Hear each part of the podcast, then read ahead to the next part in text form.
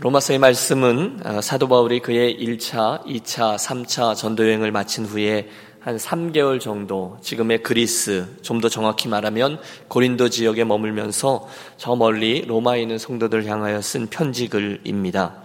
어, 그 편지를 썼던 이유는 말씀드렸죠. 로마에 있던 그 성도들이 이미 예수는 믿지만 그 복음을 다시금 듣고 그 감격을 다시 회복해야 될 필요가 있었기 때문입니다. 이를 위해서 사도 바울은 로마서 전장에 걸쳐서 예수님 그분께서 우리를 위해서 행하시 주신 일들이 무엇인지를 소개했고 그 십자가와 그 부활의 사건으로 인해서 우리가 어떤 존재가 되었으며라는 것을 말하였습니다. 그리고 나서 12장부터는 그런 우리가 이제 어떻게 살아야 합니까를 어, 논리 정연하게 말씀하고 있습니다. 특별히 오늘 본문 15장 하반절 이후에 마지막 16장까지 이제 우리가 한 장 남겨두었는데요. 거기까지의 말씀은 지금까지의 로마서의 말씀들을 이렇게 어, 숨가쁘게 달려온 그 사도 바울이 다시 한번 심호흡을 하고 한 발자국 물러나서 내가 왜 지금까지 이렇게 열심히 글을 썼는지, 그리고 어떻게 주님의 일을 여기까지 달려왔는지, 앞으로 무엇하기를 원하는지를 언급하는 글쎄요, 일종의 편집 후기와 같은 내용이다 하겠습니다. 어, 오늘은 로마서의 35번째 시간인데 이 말씀을 통해서 일평생 사도 바울의 생을 움직였던 삶의 원동력이 무엇인지, 지금 그의 가슴 속에 불타고 있는 주님을 향한 사랑이 어떤 것인지, 그리고 그 일을 위해서 로마 교회 성도들에게 어떻게 중보의 기도를 요청하고 있는지를 살피려고 합니다. 바라기는 오늘 말씀을 나눌 때 사도 마음 마음 속에 있었던 그 복음을 향한 열정과 성도들을 향한 사랑과 중보 기도를 부탁하는 그런 간절함이 오늘 이 아침 저와 여러분의 것이 되시기를 축복합니다. 오늘 본문은 이렇게 시작하고 있죠. 내 형제들아, 너희가 스스로 선함이 가득하고 모든 지식이 차서 능히 서로 권하는 자임을 나도 확신하노라. 아, 여러분 지금 사도 바울이 로마 교회에 있는 성도들을 일차적인 어, 독자로 생각하고 이 말씀을 썼다라고 말씀드렸죠. 이미 나누었던 것처럼 그 당시 저기 로마에 살고 있었던 성도들은 이미 교회도 있었고 성도들 교회로 조직이 돼 있었지만 그들은 복음을 다시금 들어야 할 정도로 믿음이 연약해져 있었고 교회 안에 있는 이러저런 분쟁들로 인해서 충분히 꾸지람을 들어야 할 만한 열악한 형편에 있었습니다. 그런데 뜻밖에도 지금 사도 바울은 그들을 오히려 그럼에도 불구하고 그들의 장점을 이야기하고 칭찬하고 격려하고 있어요. 내 형제들아 너희가 선함으로 가득 차고 똑똑하고 서로 권하는 자임을 내가 믿는다 신뢰한다라는 것입니다. 저는 이 아침에 가장 먼저 사도 바울의 그 모습을 배우기 원합니다. 지금 사도 바울이요 로마 교회 성도들을 향해서 아이고 이 한심한 놈들아 내가 그렇게 가르쳤냐 똑바로 못해 이렇게 꾸중하고 있지를 않아요. 오히려 그 꾸중을 들을 만한 상황이지만 그들의 잘못된 점을 알고 있지만 그럼에도 불구하고 그들의 좋은 점을 인정하고 칭찬하고 또한 신뢰하고 있다는 겁니다. 인내하고 있어요. 격려하고 있어요. 한마디로 목회하고 있습니다. 대단합니다. 어떻게 그럴 수 있을까요? 사도 바울의 성품이 원래부터 좋아서일까요? 그의 인격이 충분히 넓어서 그럴까요? 아닙니다. 그 비결이 바로 이어지는 말씀에 나옵니다. 그것은 저가 지금 하나님께서 자기에게 주신 은혜, 그리고 그 로마 교회 성도들에게 주신 은혜, 그것들을 주목했기 때문이에요. 나도 당신들도 모두 다 주의 은혜로 사는 사람들입니다. 라는 말씀이죠. 그들의 허물이 아니라 하나님께서 그들과 나에게 베풀어 주신 은혜를 주목해요. 그것이 그 부족함에도 불구하고 로마 교회의 성도들을 인내하고 격려하고 도리어 칭찬하게끔 해 준 것입니다. 사실은 이 이야기는 이 앞에 나오는 14장, 15장에 계속 반복되는 얘기죠. 따라서 이 말씀은 오늘 우리들에게 먼저 그분에게 받은 은혜를 기억하면 아니 반드시 그분에게 받은 은혜부터 기억하라 이렇게 도전해 줍니다. 왜냐하면 어떤 상황이든지 먼저 내가 받은 은혜부터 주목하면 또 그분이 받은 은혜를 바라보면 하나님의 은혜 때문에 서로에게 동지 의식을 갖게 되고 서로를 용납하며 신뢰할 수 있게 되기 때문입니다. 그러므로 여러분 서로를 바라볼 때 먼저 주님으로부터 받은 은혜를 기억해야 되는 것이 필요하다. 우리 이렇게 생각하고 다음으로 넘어가겠습니다. 어, 오늘의 이 말씀을 준비하면서 그러므로 저는 먼저 어, 지금 사도 바울의 이야기를 그대로 적용하는 거죠. 저 자신과 우리 교회 가족들을 생각해 보았습니다. 여러분 어떻게 생각하세요? 이 앞에 있는 어, 김 목사와 여러분들과의 관계는 어떻습니까? 성도로서 여러분들과 이 앞에 있는 김 목사와의 관계는 어떻습니까? 과연 우리는 지금 저 사도 바울이 가지고 있었던 태도처럼 서로를 향해서 하나님이 주셨던 은혜를 받은 서로 어, 간의 동지다라는 생각을 하고 있습니까? 그래서 서로 간에 어떤 허물에 집중하기보다 용서하고 이해하고 사랑하고 격려하고 있습니까? 십수년 전에 아, 제가 캐나다에 섬길 때 한 번은 좀 마음에 속상한 일이 생겨서 LA에 있던 어떤 친구 목사하고 통화를 한 번 했던 적이 있어요. 막역한 사이거든요. 제가 이제 속상하니까 이렇게 말을 했던 기억이 있어요. 야, 도대체 여기는 왜 이렇게 이상한 사람이 많냐? 참, 이민교회 희한한 분들 많아. 힘들어. 이렇게 투덜대는 거예요. 왜? 제 딴에는 좀 투정도 부리고 싶고 또 격려도 받고 싶고 위로도 좀 받고 싶고 외롭기도 하고 그래서 투정을 한 거예요. 근데 그때 이 LA에서 목회하고 있던 친구가 하는 말이 놀랍습니다. 아예 그렇구나 신이라. 근데 여기는 몇 명만 이상한 게 아니라 다 이상해. 이러는 겁니다. 물론 그 친구가 저를 위로해 준다고 했던 말이죠. 하여튼 LA에 사는 이민자들은 다 이상하대요. 유니언 빼고. 근데 그래서 둘이 전화를 잡고 한참 깔깔깔대고 웃었던 기억이 있습니다. 그날 이후에 그 친구는 이상한 사람이 많아서 그런지 한국 가서 들어가서 목회를 하고 있는데 지금은 더 이상한 사람 만나서 아주 고생하고 있습니다. 이민교회 성도들은 믿으면 안 돼. 농담 삼아 그런 말들 하곤 합니다. 물론 그 말에는 어느 정도 동의할 만한 뭐, 어, 얘기가 있어요. 그러나 동시에, 아니, 한참을 양보해서 만에 하나 정말로 그렇다 해도 여러분, 저는 목사나 또 성도들은 서로 믿으면 안 돼. 그 정도로 관계하면서 이 길을 가서는 안 된다라고 믿습니다. 그렇게 살지 않도록 애를 쓸 겁니다. 저는 목사는 교회 가족들을 끝까지 신뢰하고 사랑하고 격려하고 기다리고 그러면서 가야 한다라고 믿어요. 여러분 이건 제가 아멘 해야 되는 분위기인데요. 그렇죠? 어. 그 다음이 여러분 차례입니다. 저만 그렇습니까? 아닙니다. 여러분도 마찬가지입니다. 여러분 혹시 여러분 지금까지 인생의 여정을 통해서 어떤 목회자를 통해서 직접 또는 간접적으로 상처를 받으신 경험들이 있으실지 모르겠어요. 그래서 여러분 마음속에 아, 다 똑같구나. 이 세상에 믿을 사람 아무도 없구나. 목사들도 다 똑같구나. 그렇게 생각하는 분이 계실지 모르겠어요. 그럴 수 있죠. 그런데 그건 여러분 자유지만 그걸 지나서 그러므로 아이 뭐 내가 뭐 목사님한테 뭐 힘든 사정을 뭐 말씀드리고 기도 부탁하고 뭐 뭘 그래 이렇게 생각을 하게 된다거나 주저하거나 하시는 분이 계실지 몰라요. 그 옛날 스토리 때문에 내가 저 김 목사라는 사람을 믿을 수 있을까? 겉으로는 저 양반이 듣는 척하지만 기도합시다 하고 한두 번 기도는 해줄지 모르지만 정말로 나를 걱정하고 위로하고 함께 울어줄 수 있을까 그런 의심 때문에 더 다가가지 못할 수 있을지도 몰라요. 그런데 그러시지 말자는 겁니다. 오늘 본문을 읽으면서 저는 그런 생각을 했어요. 아 사도 바울이 성도들 이런 마음으로 대했구나. 바로 그것처럼 목회자와 성도는 성도는 목회자를 아무리 뭐라 해도 여기처럼 이렇게 마음 주고 정 주고 사랑하고 격려하고 인내하고 신뢰하고 그렇게 가야 하는 게 맞구나라는 생각을 하게 되었어요. 생각하게 되었어요. 그런데 거기서 그치는 게 아니죠. 여러분 우리 그렇게 하기로 하시죠. 가하면 이해하시기 바랍니다. 예. 여러분 어, 저에 대해서 어느 정도 파악을 하셨잖아요. 그래서 여러분 저에 대해서 어느 정도 포기하신 부분도 있으실 거 아니에요. 우리 목사님 원래 그래 그런 부분도 있을 거 아니에요. 그런데 축복합니다. 오늘 본문에 나오는 것처럼 그런 다름들은 이해하고 오늘 사도 바울과 이 로마 교회 성도들이 신뢰하며 서로 대했던 아름다운 관계를 세워주는 목회자와 성도 우리 유니온 교회가 되시기를 기도합니다. 근데 비결이 뭐라고요? 비결은 본문의 말씀처럼 먼저 나에게 베풀어 주신 하나님 아버지의 은혜를 집중하는 거예요. 그러면 그렇지. 내가 받은 하나님의 은혜가 얼마나 큰데 그런 은혜의 수혜자가 뭘 궁시렁될 자격이 있냐라고 말하게 됩니다. 나는 하나님의 그 은혜로 사는 주제예요. 그 주제 파악이 되면 그런 내가 무슨 남을 판단하고 손가락질을 하냐. 내가 못냈는데 나 제대로 예수 믿는 것도 힘든데 이러면서 살게 되는 거예요. 자, 제가 목회자와 성도와의 관계에서 말씀을 드렸는데요. 그 사이에만 이런 일이 일어나나요? 아닐 겁니다. 여러분 목회자와 목회자들 간에도 성도들과 성도들 간에도 똑같은 일들이 일어납니다. 겉으로는 허허 웃고 악수하지만 돌아서서는 다른 생각을 하시는 분들 계십니까? 사랑팀 모이셨어요. 함께 대화하고 기도도 하지만 실은 마음 한구석에 저를 용납하지 못하고 신뢰하지 못한 채 여기까지는 만 또는 여기까지는 닫고 이렇게 살아가고 계시지는 않습니까? 혹시 그게 주님이 기뻐하시는 모습일까요? 아닐 겁니다. 혹시 오늘 저와 여러분 중에 그런 모습이 생각나신다면 오늘 본문 속에서 사도 바울의 이 모습을 주목하겠습니다. 그날 그는 여전히 부족한 걸 알아요. 그러나 로마 교회 성도들 충분히 용납했어요. 인내했어요. 신뢰한다고 말해요. 칭찬해요. 격려해요. 그렇죠.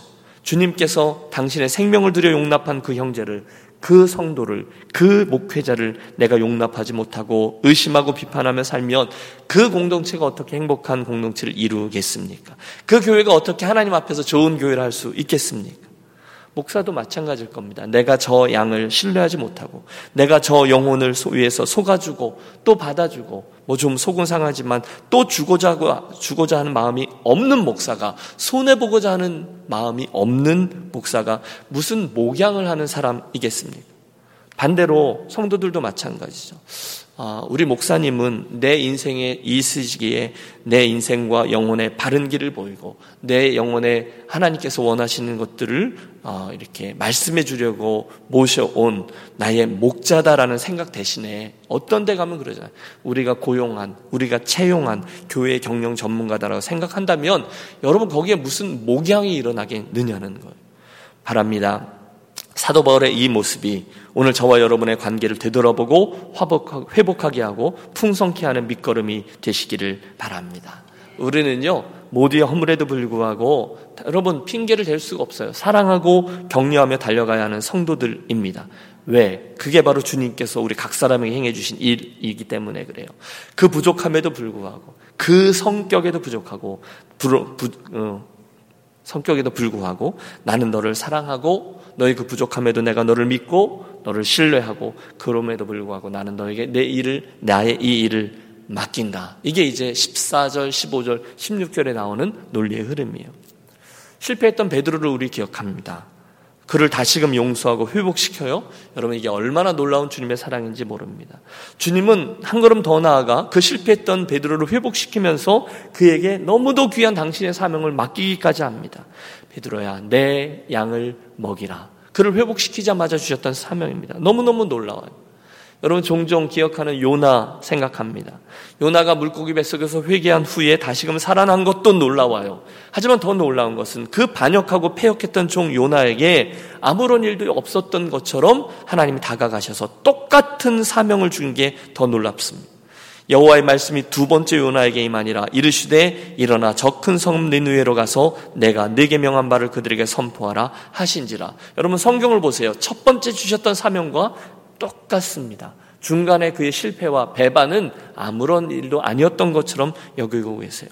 다시 말해 하나님은 실패하고 부족하고 허물터성이의 사람이었던 요나를 단순히 용납만 해주시지 않으셨어요. 그에게 동일한 신뢰를 주셨다는 거예요. 여러분 이게 저와 여러분에게 일어났던 일이라는 사실을 아십니까? 이게 놀라워요. 오늘 사도 바울을 통해 우리에게 주신 첫 번째 메시지는 그겁니다. 주님이 내게 그렇게 해주셨어요. 그러니 너도 그렇게 하라는 겁니다. 끝까지 신뢰하라는 거예요. 용서하고 용납하라는 거예요. 그를 다시 믿어주고 격려하며 이 길을 가라는 거예요. 그에게 실망하고 그에게 또 속아도 그에게 또 상처를 입어도 바보같이 끝까지 저를 믿어주며 신뢰하면서 가라는 것입니다. 그때 사람이 바뀌는 거죠. 나도 바뀌어요. 그분도 바뀌어요. 이게 오늘 주님께서 저와 여러분에게 오늘 로마서의 말씀을 통해 주시는 교훈입니다. 자, 정리하죠. 그날 로마 교회는 허물이 있었습니다. 성도들 간에 서로 받지 못하고 날의 문제로 먹는 문제로 인해서 다투며 싸우대던 교회였습니다. 그런데 주님은 그 교회를 여전히 사랑하고 신뢰하며 칭찬하고 또다시 당신의 사명을 맡기고 계십니다. 그게 주님께서 저와 여러분의 인생을 지금까지 대해 주셨던 방식이셨어요. 아마 주님께서 제가 주님께 대했던 것처럼 똑같이 나를 대한다면 저는 아마 오늘 이렇게 몸성이 있지 못할 것입니다. 어디를 많이 두드려 맞아도 맞았을 거예요. 여러분 동의하시죠? 그게 우리에게 주신 은혜입니다. 사랑하는 여러분, 인생이 너무너무 짧습니다. 그 짧은 기간을 우리가 한 교회 공동체에서 행복하게 예수 믿으며 살만 나도록 예수 믿으며 하나님의 마음에 합한 자로 이런 거구나 느낌표를 가지며 하나님 나라의 상급을 쌓는 느낌을 그 기쁨을 알면서 사는 것도 너무너무 짧아요. 그런데 우리가 언제까지 혹시나 누군가를 향하여 가지고 있는 불신으로 서로를 재면서 피곤하게 이 길을 가야 되겠습니까? 그 교회가 그 인생이 어떻게 하나님께서 말씀하신 그 다음 사명에 대한 이야기를 감당할 수 있겠습니까? 저는 믿습니다. 아무리 뭐 요즘 사회가 어떻고 교회가 어떻다 해도 목회자는 성도를 위해서 생명을 버릴 줄 알아야 합니다. 여러분 이게 말이 제일 쉽죠? 그렇게 사는 건 정말 힘든 거죠. 성도들은 또 목회자를 신뢰하고 귀하게 여기면서 사랑해야 할 것입니다. 성도들끼리도 서로 허물을 덮어주고 신뢰하고 서로를 위탁해야 합니다. 여러분 쉽지 않아요. 허물을 덮는다는 게 뭐예요? 내 마음에 안 드는데 못 본 척 하는 거죠. 넘어가 주는 거죠. 그럴 수 있지. 내가 못 보는 부분이 있을 수 있지. 아이, 김 목사님, 그만하십시오. 누군 그걸 몰라서 그렇습니까? 하시는 분 계실지 모르겠어요. 내가 그 정도 되면 여기 와서 이렇게 앉아 있겠어? 혹시 이렇게 생각하시는 분 계세요? 여러분, 저에게 그렇게 말씀하지 마시고, 우리 주님에게 항변하십시오. 만약에 주님에게, 주님, 내가 그 정도 하면 여기 있겠어요? 라고 항변하실 수 있지 못하시다면, 저에게 뭐라 그러지 말고 이 아침 우리 함께 고개를 숙이겠습니다. 주님, 저는 이 말씀에 순종하기가 참 어렵습니다. 저는 그분을 용납하기가 참 어렵습니다. 그때 그 일이 여전히 저분에 대한 채점 후에 그를 사랑하기가 어렵습니다. 또 저는 목사님을 사랑할 수 없습니다. 저는 그때 그 일을 했던 그분을 절대로 용납할 수 없습니다. 그러나 주님 이 아침에 주님의 마음을 다시 듣습니다.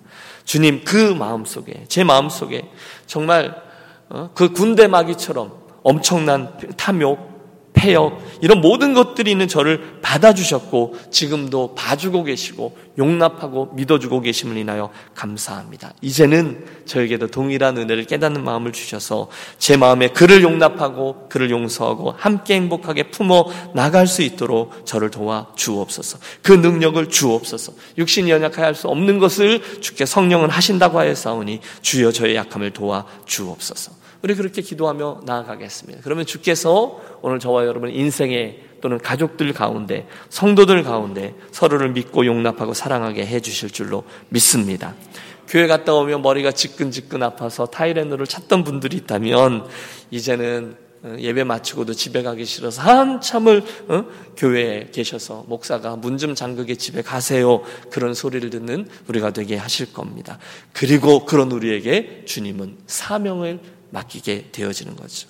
반복합니다. 이 비결이 뭐죠? 어떻게 그럴 수 있죠? 15절의 말씀에서 사도 바울은 그 방법을 일러줍니다. 같이 읽겠습니다. 15절입니다.